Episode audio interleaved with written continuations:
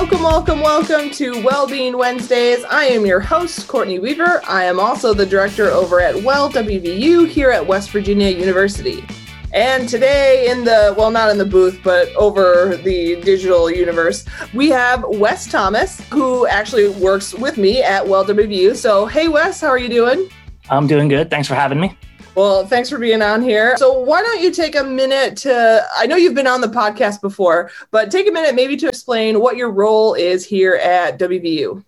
All right. So again, I'm Wes Thomas. My role here at WVU is as an alcohol and other drug health educator. So I do prevention and education in regards to alcohol and other drugs, including cannabis and prescription drug misuse or other illicit drugs.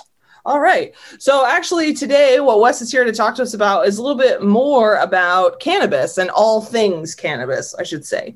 So some people still use the word marijuana. Actually, a lot of people use the word marijuana, but you, whenever you do education, you always say cannabis. So why is that important? Why should we say cannabis instead of marijuana? Well, cannabis, it is the scientifically accurate term for the plant. And obviously, the word marijuana is still very often used in legal and other official documentation, but more and more the preference and the recommendation with people in the field is to refer to it as cannabis. Not only because, you know, it's scientifically accurate, but the word marijuana does have a racist history to it. And I was aware of this, but I want to give some credit to a gentleman named Zachary Hitchens, who's a psychotherapist from Towson University. I attended a presentation of his last week, and he provided some details about that history. So the word marijuana itself is derived from an indigenous word from Central America.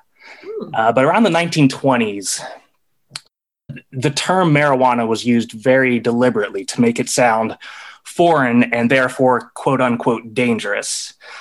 So on into the 30s, this use of the word marijuana played on Depression-era fears of immigration. So in news articles and other forms of media, the word marijuana was always connected to communities of color as well as crime. And there was a very big, deliberate push to demonize it. And there were several entities or stakeholders who did have a vested interest in it, but one of the main funders of this push to demonize marijuana was the cotton industry, because the hemp plant, which is part of the cannabis family, can be used to make various textiles. So that was direct competition for the cotton industry. So it's safe to say that historically speaking, cannabis has been inaccurately and unfairly maligned, and there are definitely some social justice issues with the war on drugs as a whole, which tends to view all drug use as a criminal issue rather than a health issue. But that's not to say that there's no risks associated with cannabis use at all. Interesting. Well, I did not know that. So I know that I am often guilty of still using the word marijuana. So I'm going to work on only saying cannabis from now on. So thanks for that history, Wes. So I know that sometimes we get some regulations or some guidance from the government. And so it looks like the U.S. Senate has a caucus on international narcotics control. And it looks like they released something this month, which, because we're recording, it's still March. But it was called the Cannabis Policy, Public Health and Safety Issues and Recommendations. And so what are some of the key takeaways from that document? Well, there are several. It's about a 50-page document, so there's a lot to sift through in it. One line I noticed in there kind of caught my attention, kind of summed up the issue for me, and it just says, limited research demonstrates that cannabis may hold both promise and peril. And I think that line itself just really gets to the heart of the controversy and, or the, you know, the crux of the issue, if you will. So, you know, with the limited research data available, some of it's clinical and some of it's more anecdotal, but it's very easy for any particular organization who's interested in either supporting or opposing cannabis to either completely omit anything positive about cannabis or, on the other hand, completely omit anything negative. So for anybody who's interested in the topic, the best thing they can do is just inform themselves as much as possible with the facts available and you know, being aware of documents like this, you know, and looking through it and seeing for yourself is something I would recommend. Okay, so that's the first one. So removing barriers to research. Now, they also recommended that we should start studying the impacts of increased THC levels. Do you want to talk a little bit more about that? Yeah. So a lot of the recommendations stem from removing those barriers to research. And they want to better understand the public health impact, as well as the ability to treat serious medical conditions with cannabis. Now, it doesn't recommend rescheduling because it's currently cannabis is a Schedule I drug, which means it has no medical uses and high likelihood of misuse. That's how Schedule I is defined. So it doesn't recommend rescheduling it, but it does want to make the Schedule I research more accessible because applying for that or the process can take up to more than a year, which disincentivizes. But as far as recommendations for research, they want to study the impacts of increased THC levels so they can have a better understanding of the short and long-term impacts of high-potency cannabis. And there's a thought of whether states should put a cap on the potency levels. So to give you an understanding of what we mean by high-potency cannabis, to give you some context there, in the 90s, the average THC amount in the smokable form of cannabis was around 4%.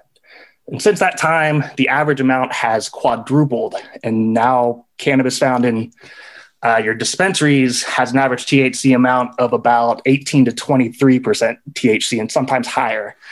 And not to mention the concentrate THC products like your dabs, wax, and oils. Those can be as high as having 80% THC. Ooh. So the concern there with this increased potency, there's also an increased likelihood of people having, unpleasant bad experiences, which can include severe anxiety to the point of panic, or sometimes going into a sort of dissociative state or psychosis-like state. And I'm not saying that's highly common or frequent, but it definitely can happen. It's not just for inexperienced users. That can happen to long-term users as well. And also with increased potency, there's also an increased likelihood of developing a dependence. And I know when people talk about dependency or addiction in relation to cannabis, it tends to cause some people to bristle or dismiss it or mock that idea. But I think that's mostly due just to a misunderstanding about the nature of cannabis dependency. When people think of addiction, they think of someone who, might be going to drastic measures to get a fix, burglarizing homes, severe withdrawal symptoms like heroin withdrawals that are often dramatized in movies, that sort of thing. But cannabis, it acts on the pleasure and reward centers of our brains. And ultimately, continuous use will alter the structure of a person's brain, which is characteristic of any substance use addiction. And there's also the DSM-5, which is sort of the Bible of psychological and psychiatric diagnoses, has established a condition referred to as cannabis use disorder. And if a person who is diagnosable as having cannabis use disorder quits using, they will experience withdrawal symptoms that can include irritability, insomnia, anxiety, loss of appetite, strong cravings to use, sweating, or difficulty concentrating. So about 1 in 10 people who use cannabis will eventually be diagnosable for CUD or cannabis use disorder, and that number increases to 1 in 6 if they start when they're a teenager. So that's one thing that this study will help, gain a better understanding of and more information about.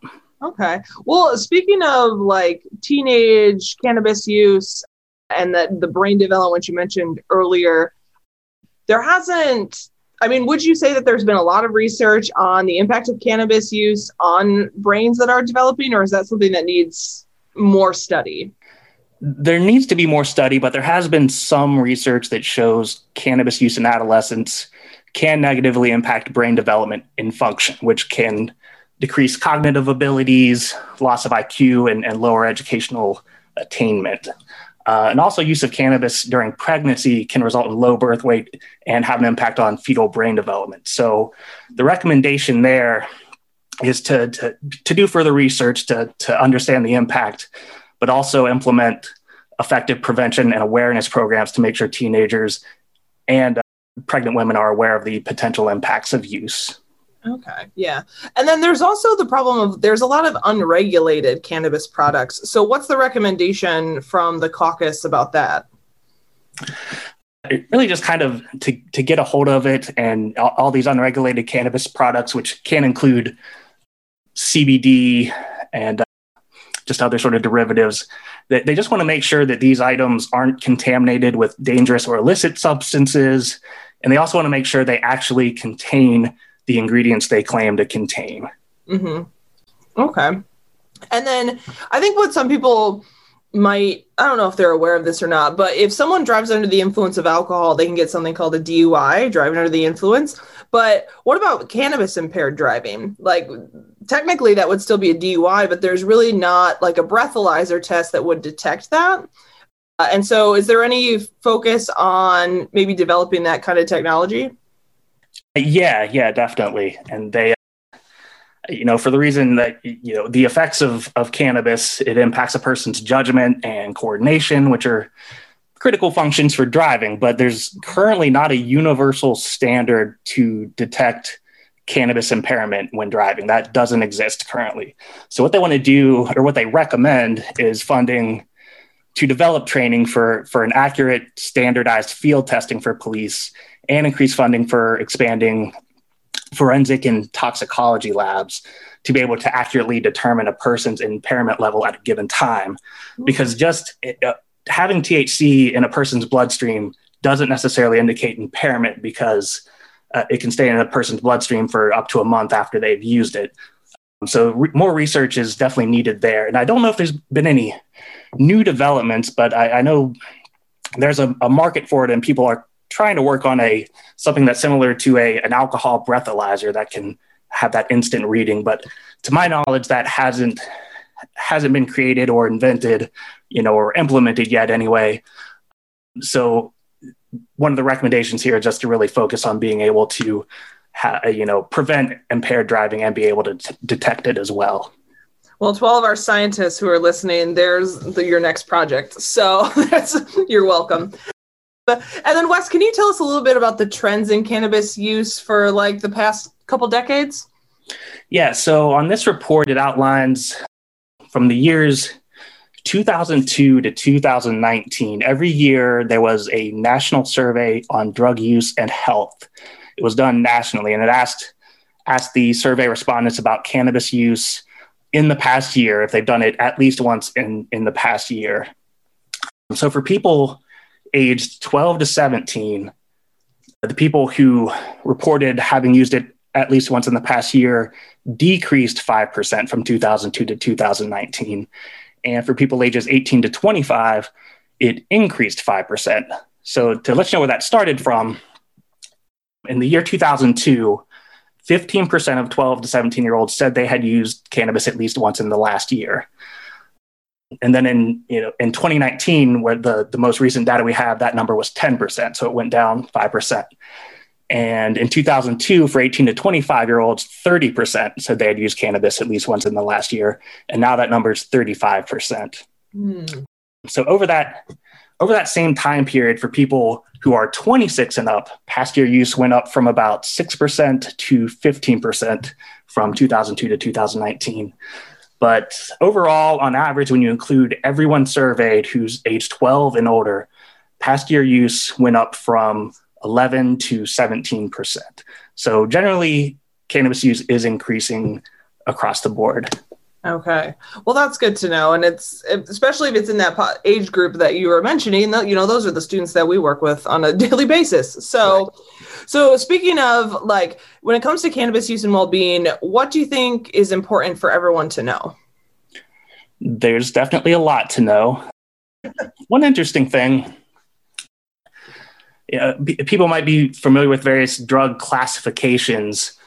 And cannabis is very difficult to classify. It's sort of a stimulant. It's sort of a sedative. It's sort of an opiate. It's sort of a hallucinogen. It's kind of stands on its own as a classification. And for that reason, experiences from person to person can really differ a whole lot. If someone is prone to anxiety, is there a history of mental illness in the family?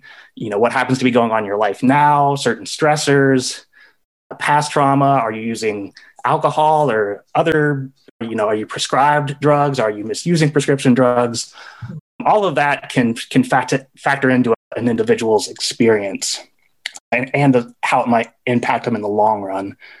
But also, it's good to know, there's different routes of administration, or in other words, different methods of consuming cannabis, smoking, vaping, edibles, and those each have a different impact.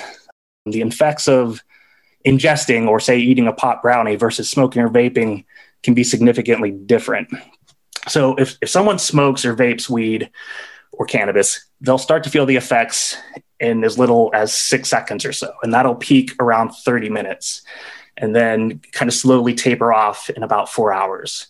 But if somebody, eats a brownie, those edibles, they have a much different curve.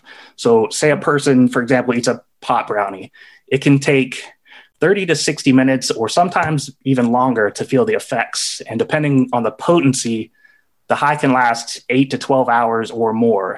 And it's also really difficult to have a precise measure of the potency, especially if the brownies are homemade. So half of the dish can be highly potent, while the other half is less potent because the THC content wasn't evenly distributed. So if somebody's going to use edibles, it's best to eat a small amount, wait a half hour, and see how you feel.